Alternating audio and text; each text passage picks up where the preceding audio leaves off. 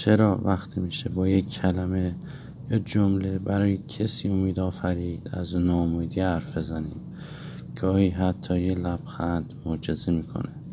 حرفهای امیدبخش لبخندهای زیبا و نگاههای مهربون را از هم دریغ نکنیم.